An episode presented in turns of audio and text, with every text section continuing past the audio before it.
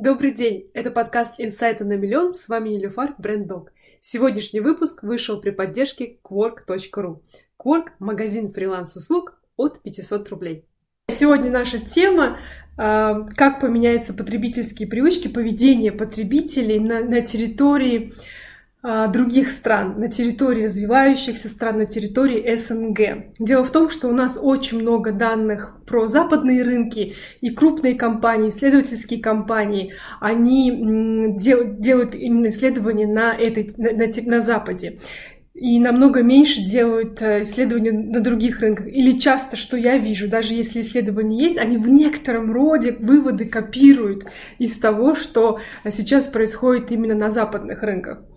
Вот. Но можем ли мы сказать, что будет абсолютно-абсолютно одинаково? Нет. Так сказать мы не можем. Коротко повторю самые основные привычки, которые, изменения, которых мы видим на Западе, и расскажу, будут ли они такими же, такие же изменения, случится ли э, в эс эн гэ.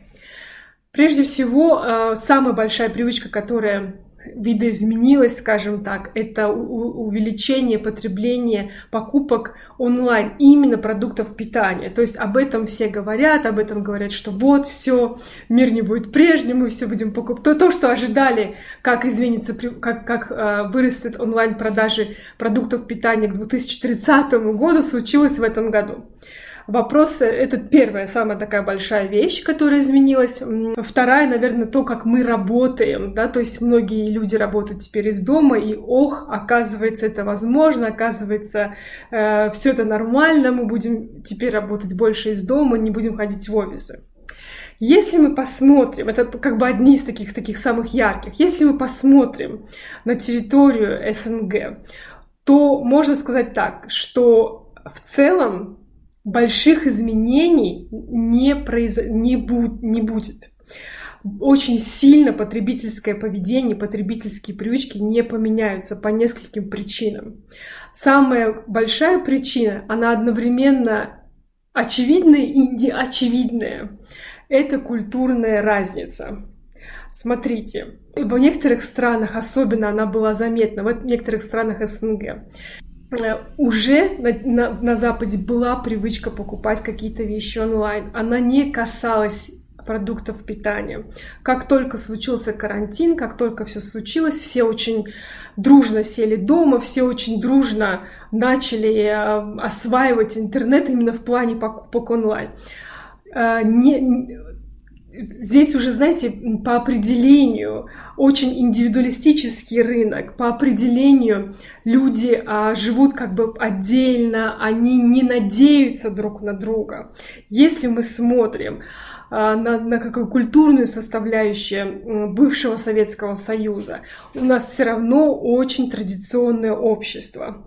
И в каких-то частях оно более традиционное, например, там, допустим, Юг России, Кавказ, Средняя Азия. Взаимодействие между людьми большие, большое, и поэтому нет такого, знаете, естественной привычки.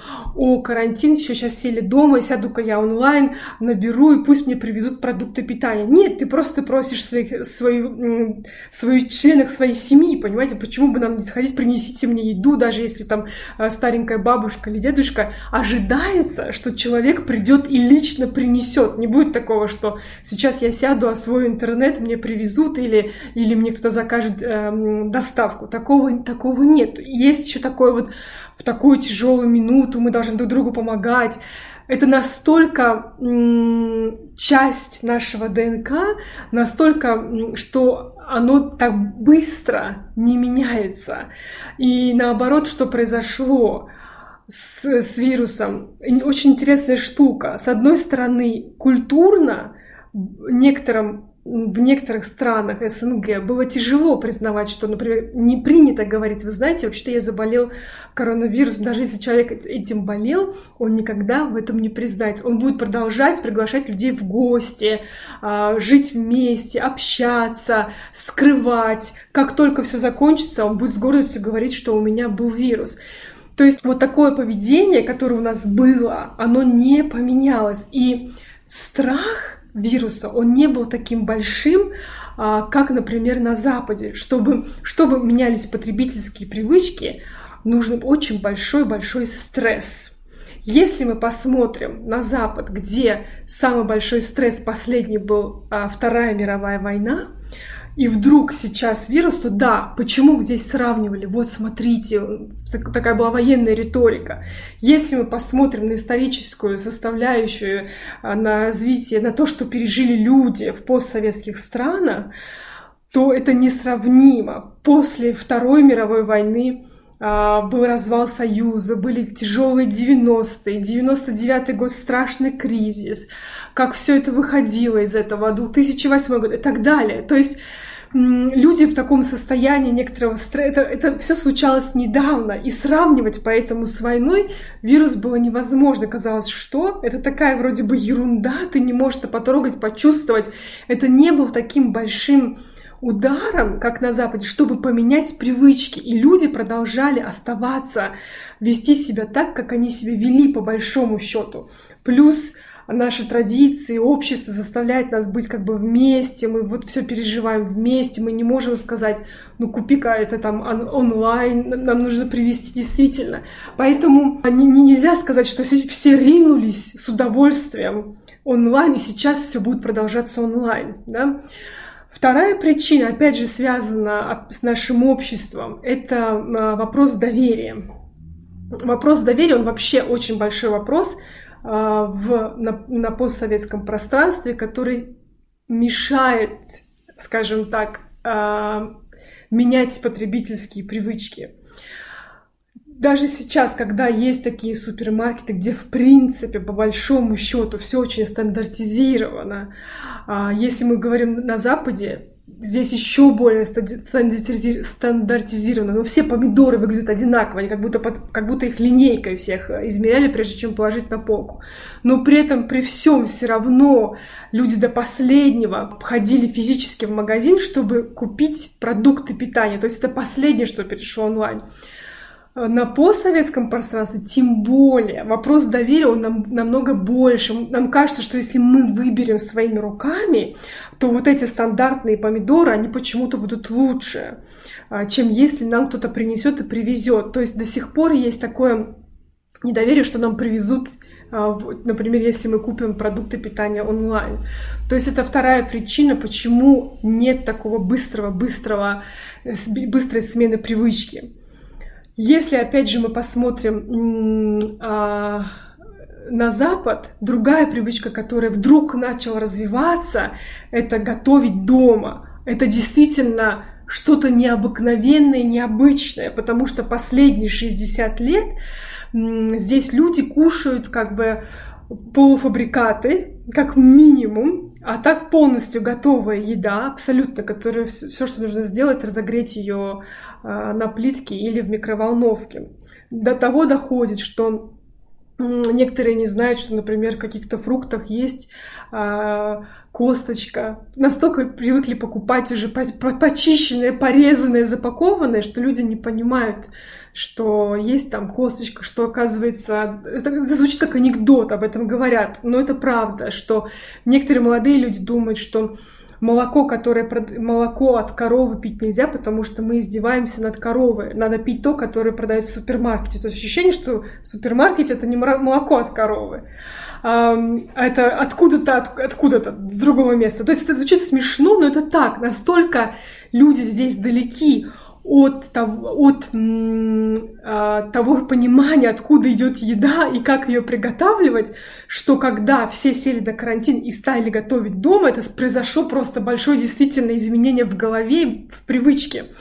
И все стали говорить, вот все, представляете, как это все поменялось, люди меньше покупают полуфабрикатов, готовой еды, мы теперь начали готовить дома. Мы не можем об этом сказать а, в отношении стран эс эн гэ. Вообще не можем этого сказать, потому что люди готовили всегда, все прекрасно знают, как готовить, как варить, жарить яйца, все прекрасно это знают, не было такого страха, какой-то, что теперь, что, господи, мир не будет так прежним, такого не было, поэтому вот ничего такого, как большой перемены, не произошло. Плюс так называемое, то, как в западной литературе это называется дачное, когда они говорят про страны бывшего Советского Союза, это так называемая дачная экономика. То есть, опять же, мы не испытали такого стресса, потому что есть привычка все время летом что-то заготавливать, что закручивать огурцы, делать, варить варенье, чтобы потом на всякий случай. Поэтому вот такой, скажем так, навык выживания на постсоветском пространстве большой, огромный, поэтому стресс не был таким большим. В результате не было такого большого изменения в привычках потребления. Следующий такой момент, который более очевидный, естественно, даже если, даже если страна страны внутри компании хотят что-то поменять, развивать какую-то онлайн-продажу. Есть такое понятие, как эм, инфраструктура. То есть, представляете, если мы говорим, опять же, эм, на Западе большие супермаркеты, они уже знали, какие-то, они уже многие понимали, что они уйдут в онлайн.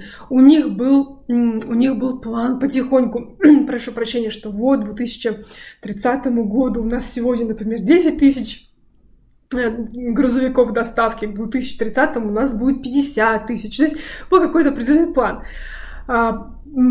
который, при том, что они были готовы, в принципе, и так этот карантин заставил эти планы поменять, искать инвестиции, то есть были огромные очереди, люди ожидали, ожидали своих продуктов, ну, примерно очередь была две недели. Это, представляете, на, на рынке, который был, в принципе, готов к переходу онлайн.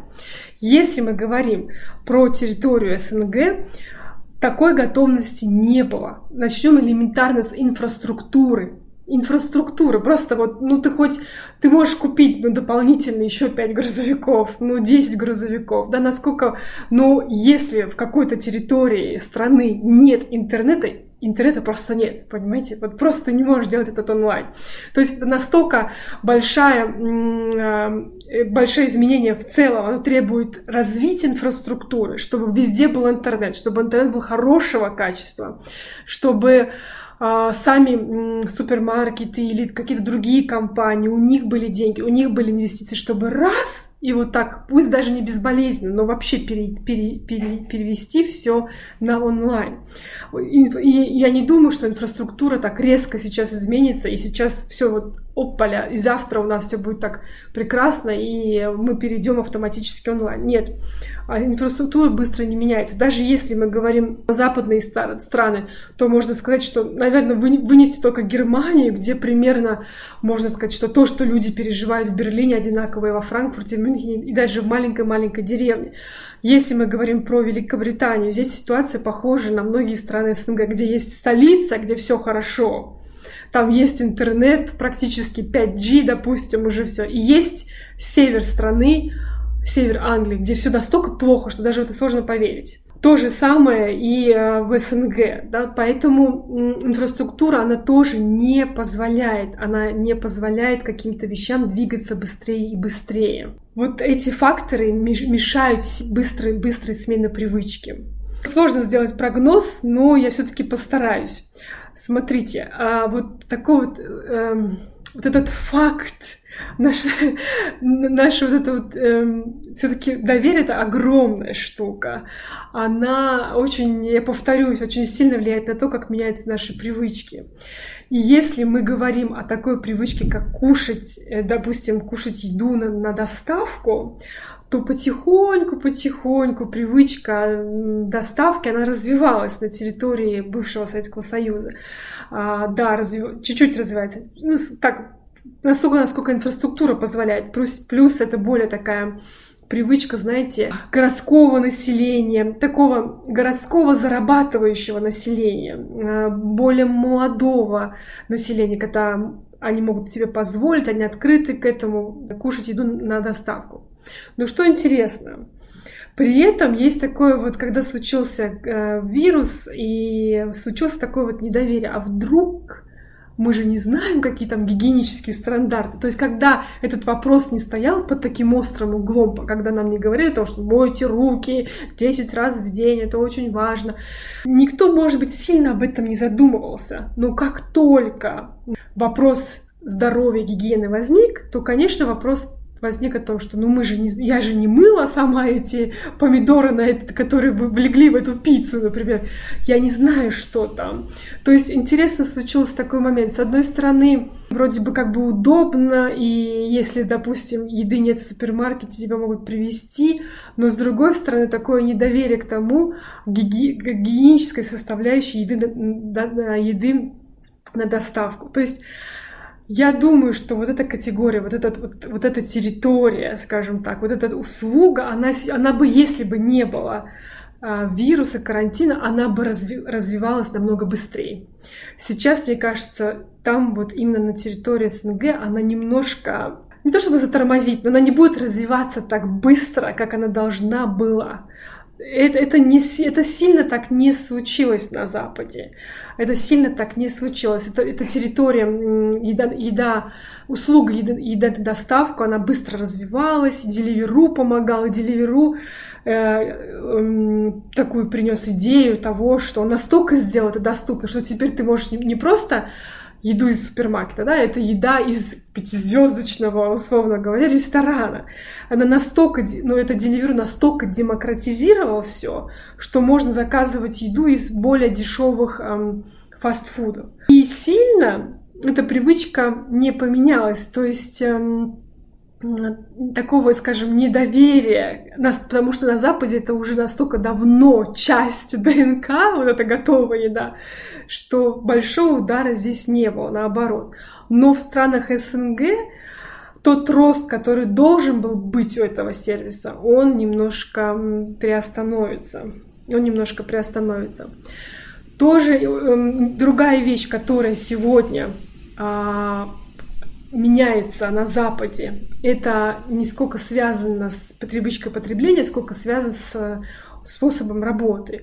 Когда большинство людей, кто мог, конечно, работал из дома, чья работа была более офисная, кто мог, работал из дома. Здесь произошли очень интересные вещи. Как только карантин примерно, ну то есть вирус стал, допустим, уже такой эффект не был таким большим, люди стали выходить на работу. Но что интересно, например, во Франции, в Испании, в Италии, в Португалии примерно, скажем так, те офисные работники, которые могли работать из дома, их семьдесят-восемьдесят процентов, почти восемьдесят процентов вышло обратно. В Великобритании это было тридцать процентов, тридцать пять процентов. До сих пор люди сидят дома. И вдруг как бы все поняли, что, оказывается, ничего так сильно плохого не случилось, эффективность не упала, можно работать из дома, здорово. И многие компании сказали, а, ну, наверное, мы в конце концов и так и будем работать из дома, или если мы вернемся в офис, то а, вернемся так, не полным составом, да, кто-то будет работать из дома. Случится ли такое на территории СНГ или нет? Здесь, опять же, мы возвращаемся к моменту первое. Доверие и второй момент – экономическая составляющая. Дело в том, что в некоторых, если говорить опять же о доверии, вы знаете, если карантин кого-то убедил, что из дома можно работать хорошо, то все равно на постсоветском пространстве есть так, такая вера, что нет, все должны быть вместе. И вот если мы не, не смотрим, немножечко, скажем так, элемент а, кнута, он до сих пор сильнее, чем элемент пряника и чем элемент доверия. Поэтому все равно руководству бывает некомфортно от того, что кто-то сидит дома, и ты не можешь этим контролировать, руководить, смотреть, проверять. Это первое. И второй момент, конечно, экономическая составляющая. Например, на многих странах Запада, особенно в Великобритании, аренда, она настолько огромная по цене. Это, это такая затрата массивная. Она просто составляет, ну, иногда, не знаю, от вашего целого, вот если смотреть на бухгалтерскую картинку финансовую, то шестьдесят процентов, может быть, затрат идет именно на шестьдесят-восемьдесят процентов именно на аренду. То есть, если работодатель может какую-то бизнесмен что-то сократить, и это здорово, это аренда помещения, он это сделает. В всех странах, где такой проблемы нет, на, допустим, в СНГ это может быть не такая большая проблема. Навряд ли работодатель, опять же, испытывая некоторое вроде недоверие, навряд ли он уйдет и скажет, что теперь мы все сто процентов будем работать из дома. То есть как, в каких-то компаниях такие изменения будут. Я думаю, что, возможно, крупные международные компании, работающие в СНГ, они а, могут сократить свои какие-то офисные помещения, могут перевести частично на работу из дома, могут как-то все это совмещать, но вот такого массового, как то, что происходит на Западе, такого, такого не состоится. Поэтому можно сказать, что мы, скажем, ну, если живем в СНГ, мы не увидим а, таких больших-больших изменений в привычках потребителей, в поведении, как то, что мы видим сегодня на Западе. Все это перемены будут происходить, но они будут происходить, наверное, более так, как они должны были происходить. Ну, может быть, чуть-чуть быстрее, но не, но не так драматично, там, с семь процентов до тридцати процентов, как случилось с, с продуктами питания, продажи онлайн, так не произойдет. Перемены Таким, такими, такими быстрыми не будут. Повторяю, это все из-за того, что у нас, конечно, друг, другое общество, другие, более традиционные отношения между людьми, другое переживание кризисов, другое переживание этой ситуации. Смотрим по-другому. Вопрос доверия также. И, конечно, инфраструктура. То есть вот эти, вот эти составляющие, они сильно-сильно не, не из- из-за этого сильно мы, не, не стоит смотреть то, что очень сильно что-то поменяется. Конечно, экономически тоже, если говорить, экономически сейчас э, все немножечко потянули какой-то реваншистские покупки вместе были и будут, э, в зависимости от того, на какой стадии, в какой стадии сейчас страна, но все равно экономически, конечно, э, подтянутся пояса э, и так далее. Я бы на это смотрела именно так. Если, если вы работаете в, в маркетинге, в крупных компаниях, я бы не ожидала больших-больших перемен в потребительских привычках. Вот это такой был вопрос, который мне задали под постом. Я поняла, что просто ответить на него не получится. Нужно для него делать прямой эфир. Если у вас есть какие-то вопросы, связанные именно ну, с этим или с чем угодно, я с удовольствием, я с удовольствием отвечу. А что вероятнее всего поменяется? Так, что вероятнее всего поменяется? Немножко я даже затрудняюсь вот так быстро ответить. В целом, конечно, онлайн получит какой-то такой толчок, не такой большой, как на Западе, но он получит. Еще я думаю, вот еще знаете, что, что поменяется? Я думаю, поменяется отношение, как сказать, поменяется отношение к здоровью, к гигиене. Оно, в принципе, очень любопытно, знаете, ребята, очень любопытно наблюдать за тем, как люди себя ведут за границей, как сказать так. Наверное, культуру, не то что культуру, а я не говорю культуры в плане культурное поведение, а больше, больше, наверное, именно такое поведение людей показывает, как что они привыкли делать у себя на родине. И, например, как, и это очень показывает, как люди, как они привыкли жить. То есть если мы видим, например, допустим, если вы приезжаете в какое-то место, третья, любая третья страна, и там будут туристы из Великобритании, из России, разница будет такая. Турист из Великобритании, он, например, в любом месте сядет на землю, сядет, вот просто может сесть на асфальт где-то там своими белыми брюками или белыми кроссовками, ему абсолютно безразлично, потому что, не потому, потому что, он вырос в стране, где часто бывают здесь погодные условия такие, что пыли здесь нет. Здесь настолько ты можешь пройти на улице, вернуться домой, пыли нет. Ты настолько привыкаешь, что все такое как будто бы, ну, из-за погодных условий. И, и этому туристу кажется, что везде точно так. Это привычка, понимаете, обусловленная этим. Когда мы видим туриста, приезжающего из СНГ, особенно из России, если он идет в ресторан, он вытаскивает свою салфеточку, обязательно протирает стол, обязательно у него есть гель для Их это, поэтому можно определить, что это турист из эс эн гэ, особенно из России. То есть уже все равно отношение к гигиене, оно, оно такое, очень такое всегда было, наверное, повышенным вниманием. Мне кажется, сейчас оно обострится. Если мы говорим, что сильно поменяется, сильно обострится именно это.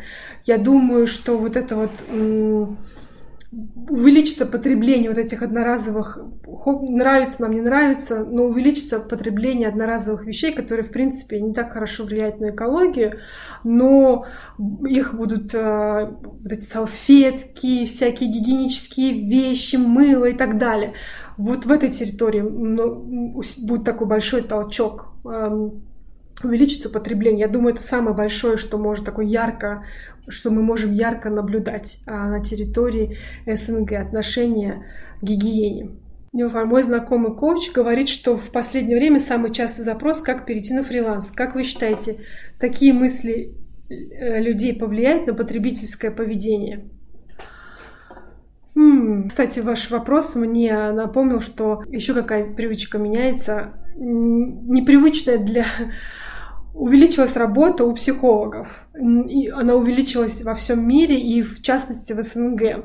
И в принципе это очень интересно, потому что в последнее время и так... Сейчас, Наталья, отвечу на вопрос, просто вы мне своим вопросом натолкнули на эту мысль.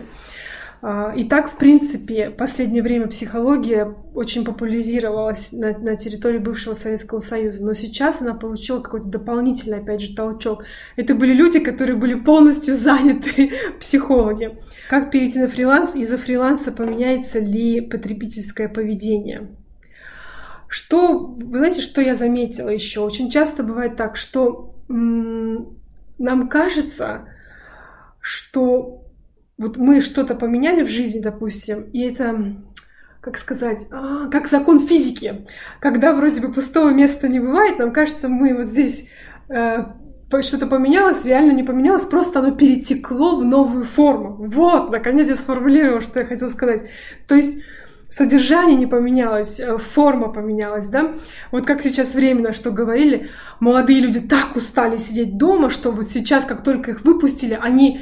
даже чуть ли не без телефонов ходят, хотят общаться, хотят смотреть кино. То есть, ну, это вот такой закон. Просто, ну, опять же, это будет очень временно. Опять потом, когда все это стабилизируется, опять все вернется на круги своя. Поэтому, когда я думаю, думаю, что вот человек теперь будет работать на фрилансе, будет ли он, допустим, больше покупать, означает ли, что он больше будет покупать онлайн, например. С одной стороны, кажется так. С другой стороны, это возможно, что нет, что у него, наоборот, будет больше времени, допустим, выйти, посмотреть. А, наоборот, потому что для него он будет, он будет приветствовать этот перерыв. двадцать четыре часа, десять часов ты сидишь, смотришь в компьютер, ты сидишь, смотришь в Zoom, ты сидишь, смотришь в Skype и так далее, и так далее. Так как а, ты хочешь, потом ты принимаешь это какой-то долгожданный такой, о, здорово, теперь я пойду в супермаркет и там хотя бы на людей посмотрю. Вы знаете, я, честно говоря, не вижу... Мне даже, я даже не могу, не вижу, как это может сильно повлиять на потребительские привычки. Это фриланс предполагает всегда, он единственное, что всегда влияет, на то, что появляются кафе с хорошим Wi-Fi, и люди настолько устают уже сидеть в своем этом пространстве, им хочется пойти где-то посидеть. Но это прям вот фриланс всегда приводит к развитию вот этих вот таких нетворкинговых мест, коворкинговых мест или просто кафе с кофе, где можно сидеть четыре часа, подтягивать одну чашку чая и работать там. Вот обычно вот эти вещи идут вместе. Но так я, честно говоря, не вижу вот такое, чтобы, чтобы как-то по-другому это можно было соединить. Какие произошли изменения в фэшн-красоты индустрии? В фэшн-индустрии произошли интересные изменения такие, следующие. Первые такие массово известные, конечно, это то, что люди стали выбирать более удобную одежду. Но при этом это не означает, что она может быть какой попала. Это когда... Но удобство — это номер один. Мы настолько уже привыкли сидеть, ну, там, в пижаме, хотя бы внизу пижама, сверху рубашка, что настолько привыкаешь к удобной одежде, что теперь, уже выходя на улицу, тоже хочешь одевать что-то удобное. То есть это, это было самое первое изменение, и все с этим согласились, признались, и это уже действительно, можно сказать, это случилось. Это было такое номер один. Конечно, такое, из-за того, что все сидели дома, опять же, сносили домашнюю одежду, случился большой подъем продаж именно домашней одежды и нижнего белья. Как-то вот такая связь получилась. Вот. Дальше. Конечно, развились такие интересные направления, как, допустим, накраситься так, чтобы ты в Zoom выглядел хорошо. То есть опять поменялся некоторый акцент. Скажем так, люди всегда хотели выглядеть хорошо, да, женщины всегда хотели выглядеть красиво. Просто поменялся акцент. Как это сделать так, чтобы ты на в Zoom выглядел красиво, чтобы там акцентировал какое-то свое внимание на своем лице. Я не могу сказать, знаете как, было очень много прогнозов, что сейчас все-все-все мы будем покупать экологические вещи, мы будем более, то, что мы говорим, защищать природу, мы будем носить секонд-хенд, винтаж. Это случится и случается только потому, что у людей могут быть, могут не быть деньги. Сейчас пока данные такие, что вот сегодня просто опубликовали буквально, ну я говорю про Великобританию, что объем продажи одежды, он очень сильно упал по сравнению с предыдущим годом, на тридцать процентов, практически на тридцать процентов. То есть, конечно, когда ты сидишь дома, ты понимаешь, что тебе, наверное, нужно меньше вещей, по крайней мере, только верхняя часть. Дальше, когда все равно не случится определенный кризис, ты экономишь на одежде, и вот эта вот покупка секонд-хенда или винтажа случится только потому, что не хватает денег, не потому, что мы давайте мы задумаемся об экологической ситуации. И такая повестка дня есть, но все равно, но все равно она так сильно не, не могу сказать, что она влияет именно так. Прогноз, что все люксовые бренды тоже туда пойдут, конечно, нет. Это было, наверное, тогда не совсем такой, не могу сказать правильный, неправильный, сложно делать прогноз. Понимаете, люксовые бренды, они по определению, по определению просто не могут стать более, скажем так, минималистичными. Они не могут сказать, что вот, все, мы все поняли, теперь мы будем тоже вот другими, мы будем против а, потребления. Нет, люксовый бренд — это всегда что-то выше головы, понимаете, это рок изобилия. Для них важно всегда быть больше, чем жизнь. И люди, которые стремились покупать люксовые бренды, они думают точно так же. Поэтому здесь не таких каких-то изменений а, не произошло никаких. Они, они испытали большой подъем, а люди, у кого были деньги, соскучились, купили. Тут таких изменений я... А, больших абсолютно не, не вижу. Они случаются только потому, что у людей, у другой части населения могут не быть деньги. Поэтому будет такой переход на минималистичное потребление, исключительно связанное с экономической ситуацией. У нас в салоне мало людей ходить стали из-за, из-за работы дома. Говорят, какая разница, как выглядеть дома. Бал упал. Ну вот. Спасибо большое. Как раз вы сказали, что происходит, какие изменения. Как выглядит дома, все равно, я думаю, знаете, какая-то вещь стабилизируется все равно. Сейчас вот случилось так, очень долго никто не ходил в парикмахерскую, не было возможности, потом все рванули, потому что поняли, что надо. Некоторые тихонько начали звать на дом. Я думаю, вот тут сложно сказать, было резкое падение, потом небольшой, так, потом большой пик. Но мне кажется, вот именно все немножко стабилизируется, все стабилизируется. Конечно, какие-то вещи, которые мы делали для чужого глаза, они стали меньше. Ну, например, если девушка делала эпиляцию, потому что выходила на улицу, теперь она не выходит и целый день сидит дома, работает из дома, она это делает меньше и реже, то, естественно, как бы она уже не, не ходит в салон для этого, да, то есть она, это то, что она не будет делать. Вот здесь произойдет определенное падение, связанное с тем, тут, наверное, даже вот лучше так, правда, сказать, потому что то, что мы делали для других людей, если мы теперь, что, говоря так, что о нас подумают, да, если мы проанализируем сами себя, что мы для этого делали, пользовались косметикой или духами, дезодорантами, эпиляцией и так далее, тогда, если нас люди меньше видят, будем ли это делать мы меньше или нет? Если да, то, естественно, соответственно, эти категории продуктов упадут в потреблении. Вы знаете, губной помады продается меньше. Интересная штука. Было одно исследование, связано с потребителем, именно с поведением потребителя во время экономического кризиса. Это, если я не ошибаюсь, это было, ну, такой большой был последний, в две тысячи восьмом году, который тянулся долгое время, в Европе очень сильно, в Америке. И вы знаете, вот что случилось? Именно во время этого кризиса выросли эм, продажи губной помады. Просто вы мне напомнили. Потому что женщина очень много вещей, она не могла позволить себе там новые туфли, новую сумку, новые там платья.